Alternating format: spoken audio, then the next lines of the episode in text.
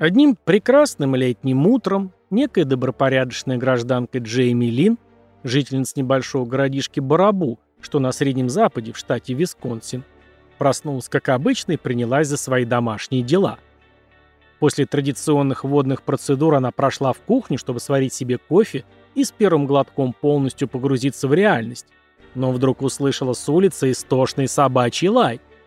Причем это было не просто дежурное вялое тявканье, это было что-то вроде «Да что же это за неведомая фигня такая? Что происходит?» только на собачьем наречии. Потом Джейми услышала испуганный вскрик соседа. Любопытство победило, и она выглянула в окно. А там... Она увидела его. Вернее, ее. Огромную азиатскую слониху по кличке Келли, которая неспешно шла по проезжей части улицы, срывая с деревьев и кустарников приглянувшиеся листья и плоды. Приехавшие на вызов полицейские быстро оценили обстановку. У них, кстати, были четкие инструкции на такие экстренные случаи. Нельзя включать сирены и мигалки, нельзя делать никаких резких движений или издавать громких звуков.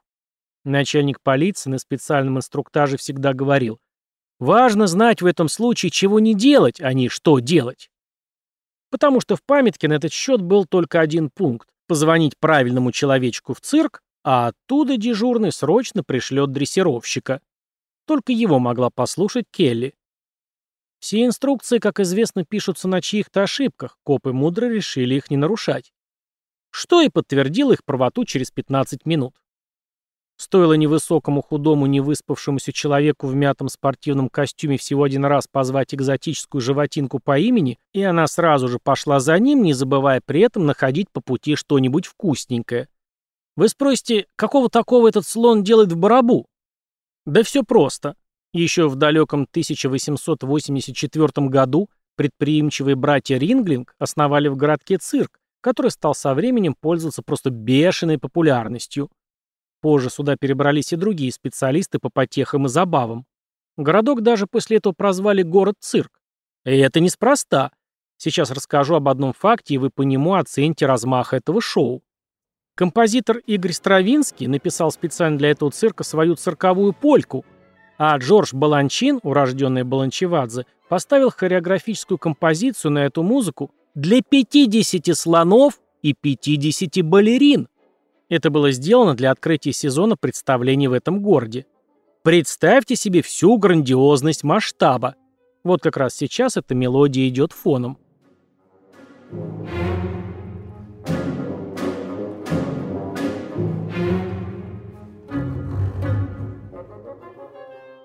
Благодаря техническому прогрессу это зрелище перестало быть массовым и начало вытесняться другими развлечениями. Телевизор победил всех. Цирковая тема постепенно пришла в упадок. Сейчас в современном Барабу остался широко известный любителям музея цирка. Недавно, в 2022 году, была попытка перезапустить цирковой проект, но без животных. Ажиотажным спросом представления пока не пользуются, возможно потому, что для того, чтобы переплюнуть цирк Дюсалей, нужно очень и очень много стараться. Поэтому пока что спасает только ежегодный цирковой парад, в котором и должна как раз была принимать участие слониха Келли. Городок, по любым меркам, небольшой, с численностью населения всего 12 тысяч человек. Фактически одна треть того самого легендарного Урюпинска. Соответственно, кроме этой цирковой темы, развлечений почти нет. А вот в Урюпинске тоже есть достопримечательность – музей козы и памятник козе. Теоретически, в этой же вселенной там должен быть День козы, в который местные козолюбы и им сочувствующие обходят все дорогие для себя места и активно натирают на статуи козы, не знаю, что рога или вымя. А унылый висконсинский барабу, названный в честь одноименной речушки, оживает теперь только во время вот таких цирковых парадов.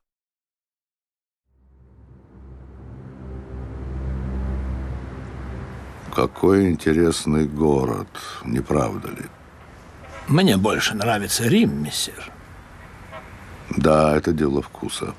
Но 1995 год останется в памяти многих жителей навсегда.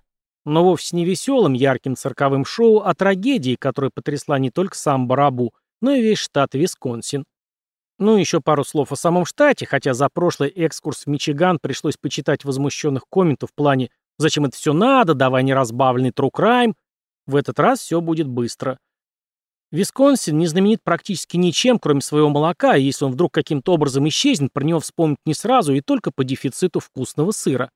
И весь край тут оказался не таким плодородным по количеству известных личностей. Там родился из наверняка известных всем ультрахаризматичный актер Уильям Дефо, даже не знаю, какую из его ролей можно выделить. И Гарри Гудини, великий мастер трюков-побегов, но он родился в Венгрии, а в Висконсине прошло его детство. Всем добрейшего денечка, это 66-й выпуск подкаста CrimeCast, который затягивает сегодня всех true crime экспертов в сонный штат Висконсин, чтобы познакомиться с очередной криминальной историей. Ни слова опять не скажу о том, что меня все еще зовут Евгений, под ником Пожилой Ксеноморф озвучиваю аудиокниги, перевожу и озвучиваю true crime сериалы. Самые ловкие, любознательные и нетерпеливые могут найти все это через удобный вам поисковик, а для остальных есть общая ссылка в описании, где все разложено практически по полочкам. И именно там можно увидеть нужные кнопочки, нажав которые стать подписчиком на Бусти или в группе ВКонтакте, получив доступ к свежим, переведенным и озвученным на студии Crimecast документальным True Crime сериалам за совершенно смешной прайс. В прямом смысле 100 рублей на Бусти и 200 ВКонтакте. Разница в том, что ВКонтакте любители хоррора получают там же эксклюзивно озвученные аудиокниги. И вот сейчас для любителей визуала в работе сериал «Убийцы, пойманы на камеру» и совершенно убойный «Женщины в камере смертников». Тут название говорит само за себя. Чтобы не затягивать, скажу, что все подробности о них можете узнать в телеграм-канале или в группе ВКонтакте. И давайте уже продолжим. True Crime All Time!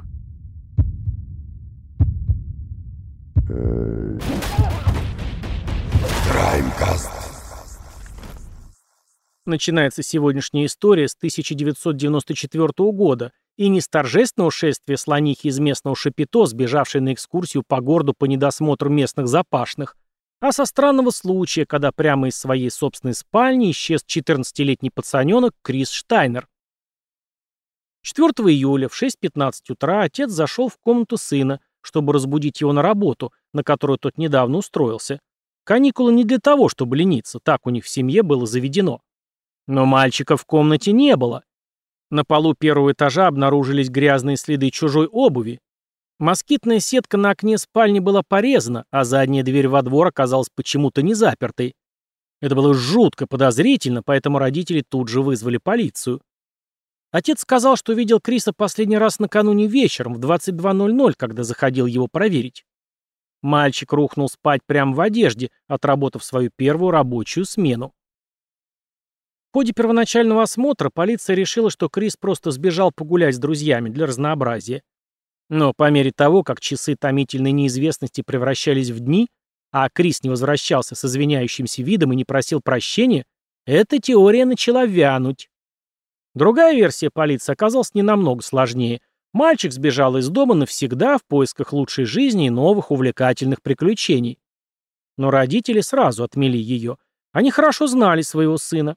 Он только что устроился на работу в Макдональдс и с удовольствием начал трудовую жизнь, зарабатывая карманные деньги. Дома тоже не было никаких проблем. Никаких стрессовых ситуаций, никаких триггеров, что могли вызвать такую реакцию их сына и вывести его из себя. «Нет», — настаивали они, — «у Криса не было причин сбегать». Вероятно, предположили предки, москитную сетку разрезал кто-то из друзей Аболтусов и уговорил сына на вечернюю прогулку. Были опрошены местные подростки, друзья, знакомые одноклассники Криса. Никто совершенно ничего не знал и не видел. Других следов вторжения не было, и эта версия отпала. Легкое подозрение у полицейских вызвал неспокойный 16-летний Джо Кларк, но его родители подтвердили алиби сына. Он всю ночь был дома, спал в своей теплой постели. И вот спустя почти неделю после исчезновения, 10 июля, в реке двумя гидроциклистами было обнаружено тело. Это был жаркий июль, тело находилось в воде несколько дней, и только благодаря записям в стоматологической карте через некоторое время было опознано. Это точно был Крис Штайнер. Как он оказался в воде и что произошло, полиция не установила. Причиной смерти назвали случайное утопление. Где и как он попал в воду, понятно не было, как и то, был ли он жив на момент погружения или уже нет. Некоторые травмы были, но на них не обратили особенного внимания. Полиция окончательно решила, что мальчонка ночью все-таки сбежал на реку поплавать, но не рассчитал силы и утонул. Это было очень слабым утешением для семьи Штайнеров, но изменить они ничего не могли. Осталось много вопросов без ответов. Кто разрезал москитную сетку? Чьи грязные отпечатки обуви были обнаружены? Если кто-то тихо проник ночью в дом, почему в комнате сына не было следов борьбы? Неужели он знал этого таинственного незнакомца и ушел с ним добровольно? Размер обуви и рисунок на подошве не совпадал ни с чьим из находящихся в доме. Но если задумываться над этими вопросами, любая из версий, высказанных полицией, провалилась бы. Вися, как обычно, никому не был нужен. Родителям, Джорджу и Кэти Штайнер, пришлось похоронить своего сына со всеми этими недомолвками 14 июля 1994 года на городском кладбище святого Иосифа в Барабу. Дело было благополучно закрыто и ушло в архив на пыльные полки ровно на год, пока также в июле, но уже 95 -го года, не произошло новое происшествие. 29 июля 1995 года семья Филлипс провела дома. Мама, папа и их четверо детей. Вечером все поужинали и разбрелись по дому. Тадиус, или, как его уменьшительно-ласкательно называли Тад, с сестрой остались в гостиной смотреть телевизор. Через некоторое время сон сморил обоих детей. Такое случалось и раньше. Отец вставал ночью и разносил детей по комнатам. В этот раз, проснувшись в 4 часа утра и спустившись вниз, отец увидел спящую на диване дочь. Он пошел в спальню Тада, осмотрел дом, но ребенка нигде не было. Вызвали полицейских, но, как и год назад, те разводили руками и выдвигали примерно те же незамысловатые версии. Наглядных признаков совершения кем-то гнусного поступка не было, а родители утверждали, что ребенок не мог сбежать, потому что в семье все было хорошо. Оставалось только одно — ждать. И вот спустя почти двое суток в службе спасения раздается звонок. У звонившего был детский перепуганный голос, он говорил тихо и быстро. Ребенок сказал оператору, что его держит в плену подросток, который выкрал его из дома и теперь пытает. Далее есть две версии развития событий. Первый рассказывает о том, что оператор службы спасения, принявший звонок, решил, что это розыгрыш. Но, хорошенько подумав и посовещавшись с коллегами, он доложил начальству, а те решили на всякий случай проверить информацию. Им удалось отследить звонок, и уже через полчаса экстренные службы прибыли на место. Во второй версии говорится, что звонивший сразу представился, сказал приблизительное место своего нахождения и назвал имя похитителя – Джо Кларк. Какая бы из этих версий ни была достоверной, закончилось все одинаково. По адресу выехала полицейская машина и в кухне нужного им дома обнаружила Тада Филлипса. Мальчик лежал на полу в неестественной позе. Он был дезориентирован и сильно обезвожен. Его левое колено было неестественно загнуто назад, а ступни вывернуты в сторону. Тадеус был покрыт синяками и другими травмами. Прибывшие медики быстро уложили его на носилки и увезли в больницу. Дежуривший врач сравнил травмы мальчика с травмами после серьезной автомобильной катастрофы. Ноги были сломаны в четырех местах, на скрюченных ступнях кожа напоминала резину, а пальцы ног были направлены не в ту сторону. Также было зафиксировано сильное внутреннее кровотечение, опасное для жизни. По заключению медиков, Таду оставалось жить несколько часов. Но вернемся ненадолго в дом, где остались копы после того, как уехала машина скорой помощи. В этом доме проживал с родителями некий 17-летний Джо Кларк, которого прямо сейчас не было на месте. Он был на какой-то вечеринке со своей подружайкой. Объехав чуть позже несколько молодежных тусовок, полицейские нашли нужную, и спустя 4 часа после обнаружения Тада Филлипса похититель был арестован. Кларк не был удивлен появлению полицейских. Первый и единственный его вопрос звучал так. «О, он еще жив?» Следователи обыскали дом Кларка и нашли записную книжку с интересными, но не очень понятными записями. Это был список из 29 имен и фамилий мальчиков, живших в этом районе. Все они были разделены на три категории. «Может подождать», «Получится сейчас» и третий, самый странный пункт – «Ноги». На первом же допросе на вопрос «Зачем вы похитили Тада Филлипса?» Джо Кларк ответил. «Немного потусить».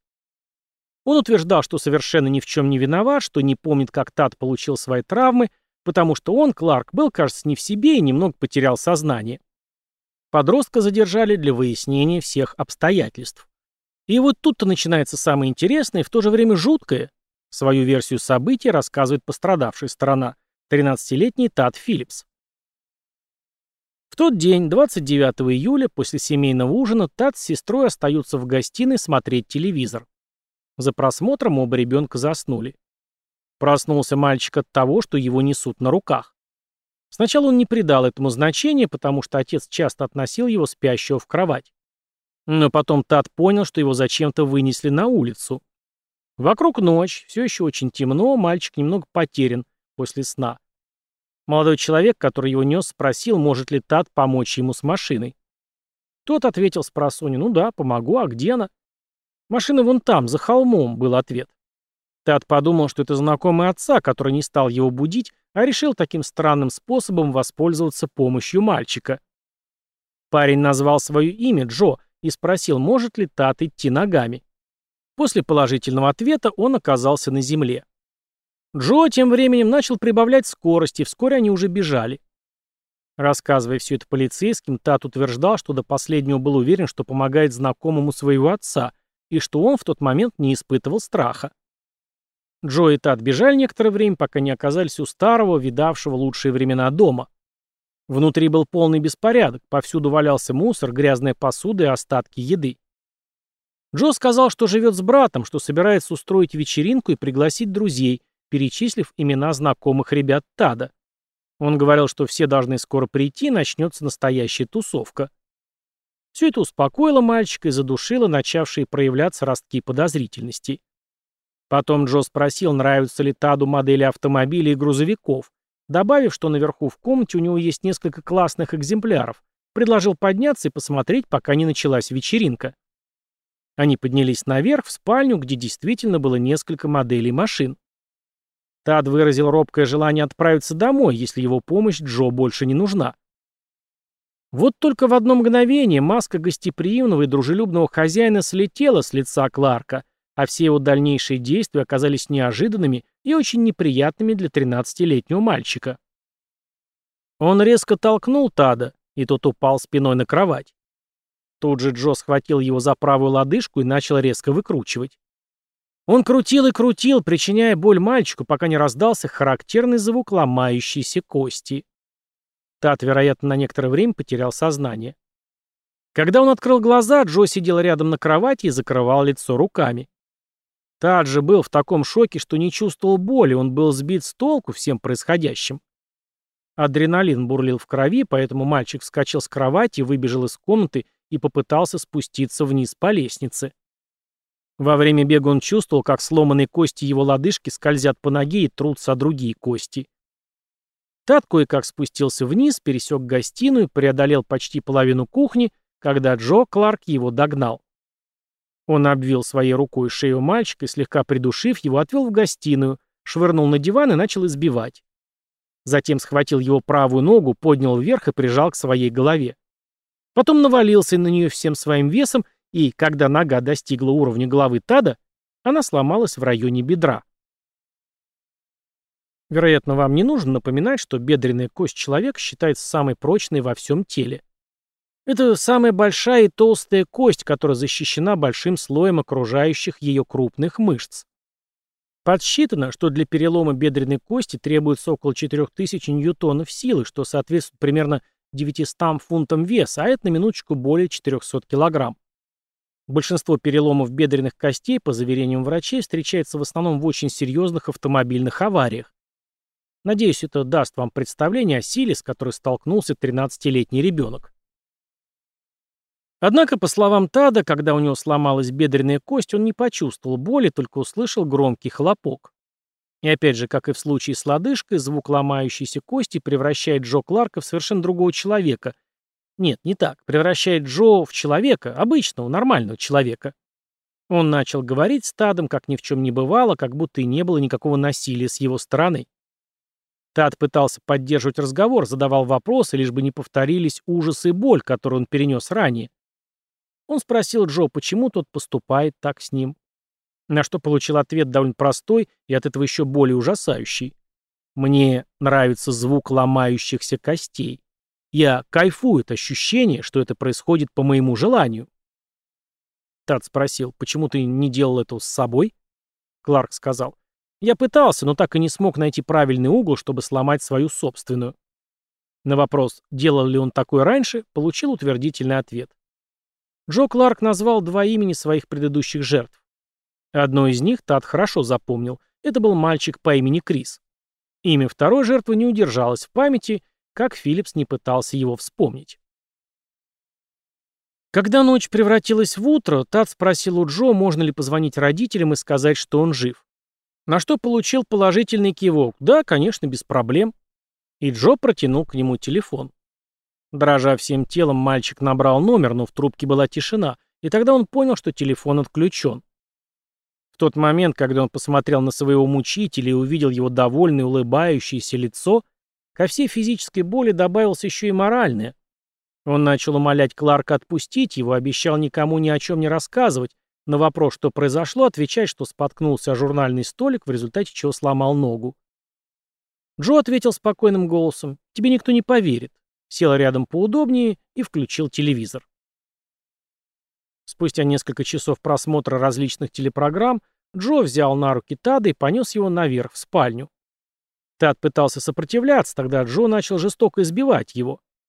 Уже в спальне, когда Кларк вновь бросил его на кровать, а сам сел сверху спиной к голове жертвы, Тад пытался дотянуться до затылка своего мучителя, чтобы посильнее ударить того.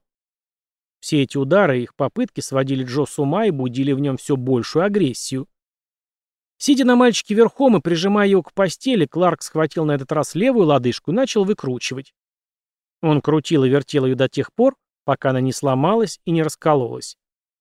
Позже Тат опишет эти действия как по типу похожие на скручивание резинки.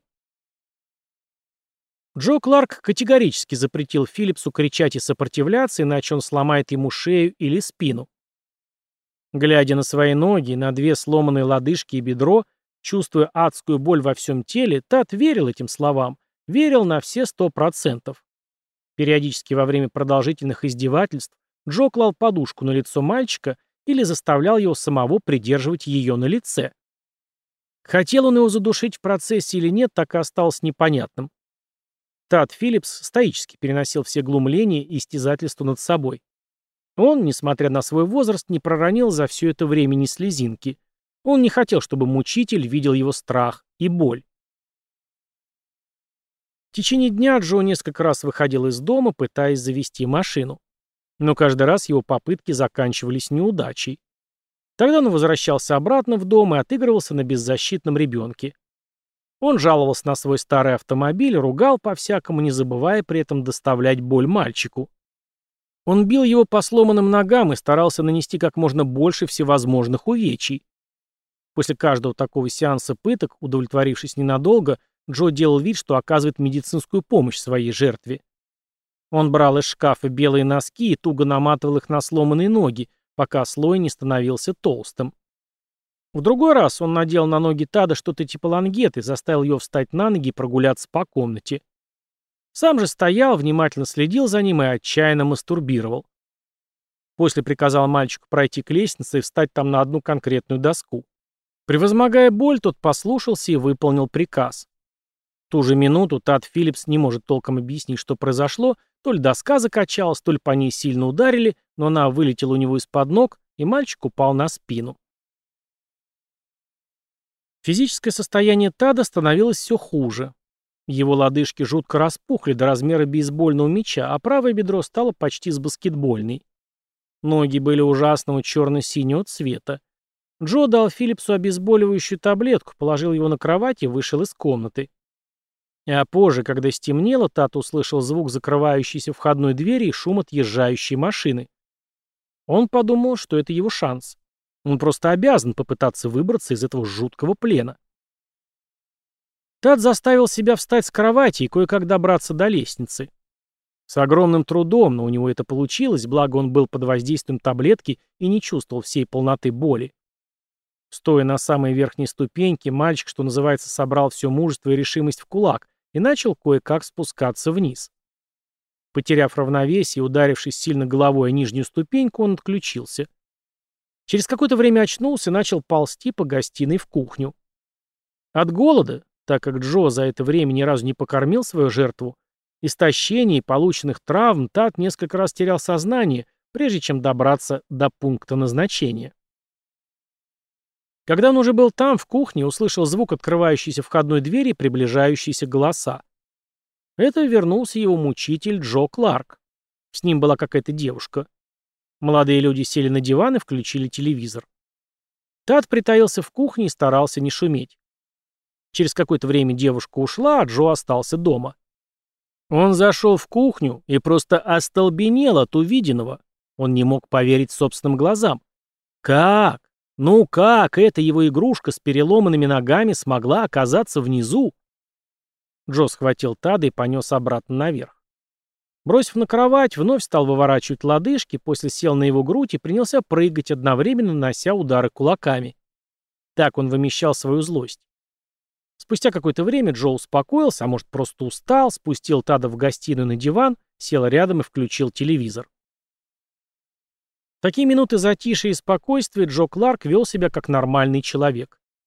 Он расспрашивал Тада о его жизни, рассказывал о себе, о своей семье, о своем брате и девушке, с которой он встречался.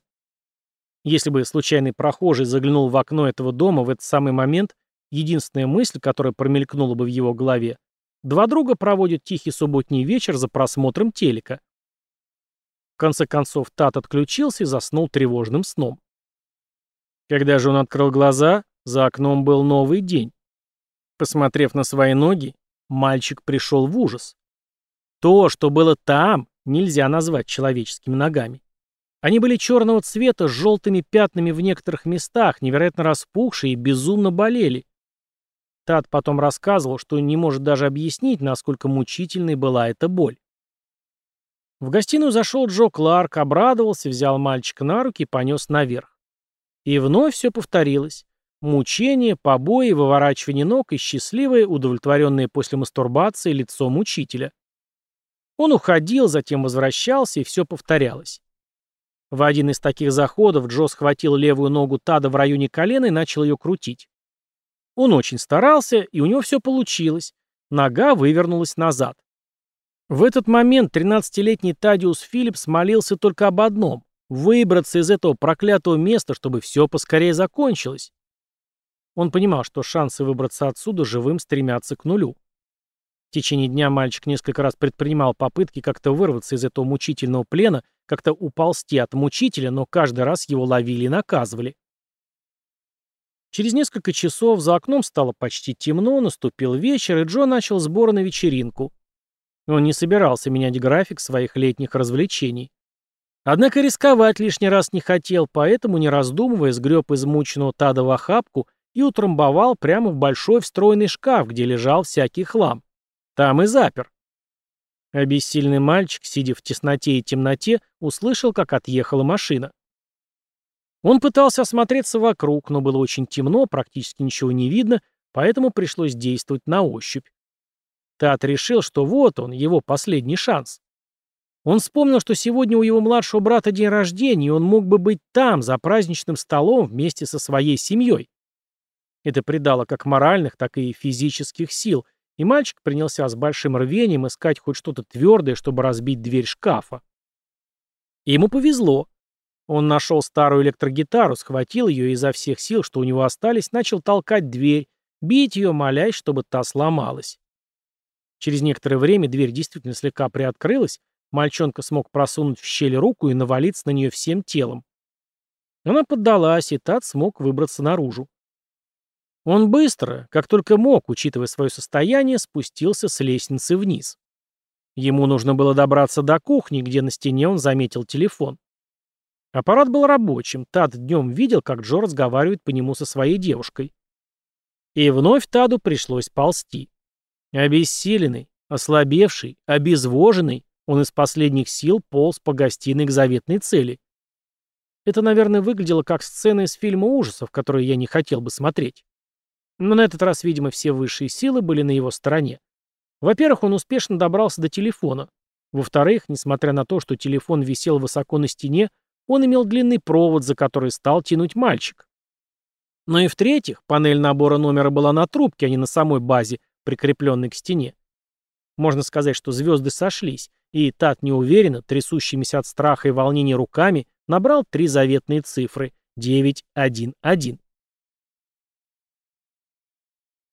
Семья Филлипсов была несказанно рада. Это было буквально как подарок всей взволнованной семье и младшему на день рождения найти старшего сына живым.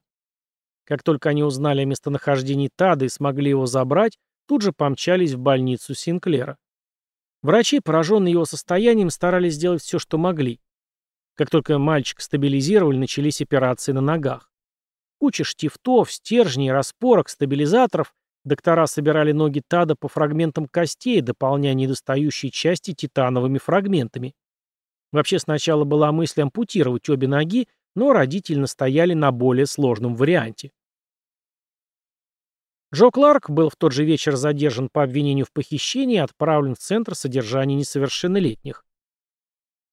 В ходе ряда допросов выяснилось, что с Тадом Филлипсом Джо знаком ранее не был, просто знал, что он живет вон в том доме. Некоторое время следил за ним и его семьей. Фактически, как настоящий хищник. Ну или сталкер. 29 июля он просто заметил, что в доме почти везде погас свет и решил проникнуть внутрь. Задняя дверь оказалась не запертой. В гостиной он и нашел Тада на диване, спящим рядом с пятилетней сестрой. По его словам, он помог мальчику подняться с дивана. После этого, по его словам, он ничего не помнит. Основываясь на показаниях Тада и упоминании Криса Штайнера, полиция решила пересмотреть закрытое дело об утоплении. Тело Криса было эксгумировано и отправлено на тщательное рентгеновское исследование. Это показало, что у Штайнера есть ряд схожих со случаем Тада Филлипса травм, сломанные лодыжки и колени. Это не стало новостью для семьи Штайнеров, чего-то подобного они ожидали. Мать Криса давно говорила, что подозревает в убийстве сына Джо Кларка. Она замечала, что он периодически крутился около более младших мальчиков и мог контролировать и запугивать их. Однако год назад ее слова были пустым звуком для хранителей благочиния. Вернемся к находкам в доме Джозефа Кларка. Помимо списка, о котором уже говорил, были найдены эскизы, схематические зарисовки внутренних помещений некоторых близлежащих домов. Как если бы он собирался туда заглянуть и должен заранее знать, что там как расположено, где что стоит и куда нужно двигаться. Судя по всему, он по ночам заглядывал в окна этих домов и делал наброски. То есть у Кларка были далеко идущие планы, список жертв, внутренние планы их жилища и, естественно, совершенно нездоровое влечение к ногам подростков. Была найдена разбитая гитара, о которой говорил Тат Филлипс. 7 сентября 1995 года Джозеф Кларк предстал перед судом. Ему были предъявлены следующие обвинения.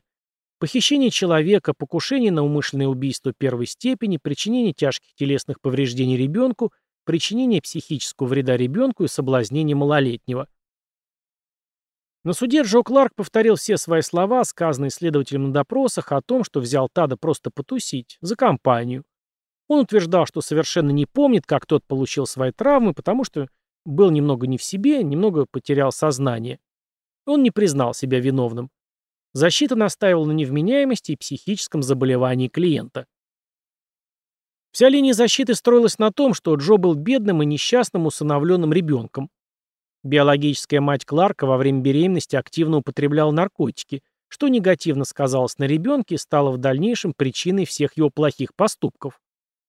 Они также утверждали, что за год до ряда этих событий, в 1993 Джо, катаясь на каком-то мопеде, попал в аварию, подлетел вверх на несколько метров и приземлился равнёхонько на свою и так, судя по всему, мягонькую кукушечку. И эта травма добавила бонусов к и без того слабому психическому здоровью подростка. Свидетельские показания приемных родителей о том, что Джо в ночь исчезновения Криса был дома, опровергли сразу несколько подростков. Они рассказали, что для Кларка никогда не было проблемой покинуть свою спальню через окно после того, как родители уснут. Вообще показания родителей были не особенно убедительными. Они думали, что он дома, потому что это он им так сказал.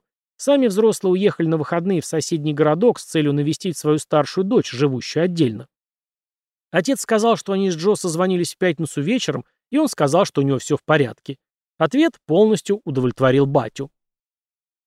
Вообще, во время первичного осмотра дома Кларков было обнаружено какое-то запредельное количество пустых пивных бутылок. В записках Джо, которые были приобщены к делу как улика, упоминалось об алкоголизме родителей. Были даже строки, что мамка пьет до полной отключки, а батя, батя молодец и кремень, после ведра пиваса ходит бодрый, как ни в чем не бывало.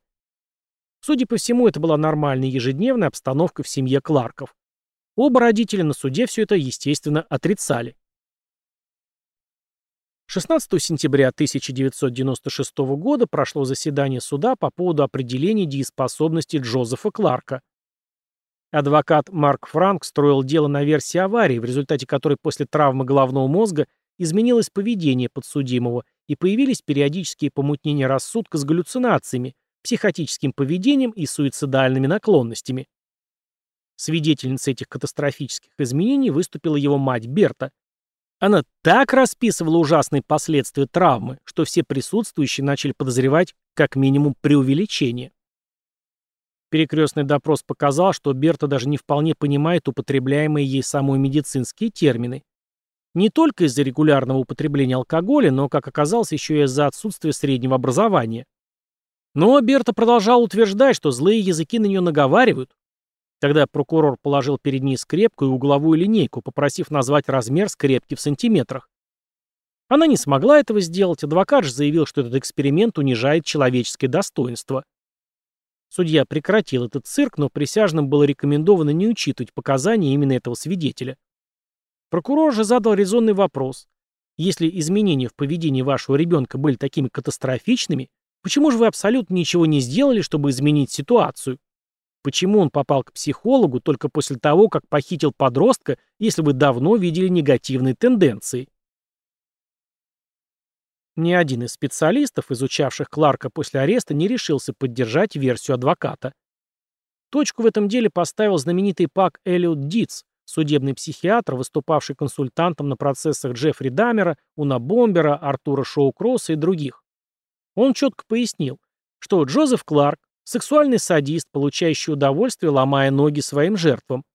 Но его антисоциальное расстройство личности не является юридической защитой его преступлений. Дитс сказал, что Кларк однозначно симулирует свою амнезию и ложно заявляет о всех видах галлюцинаций, чтобы избежать ответственности за свои преступления.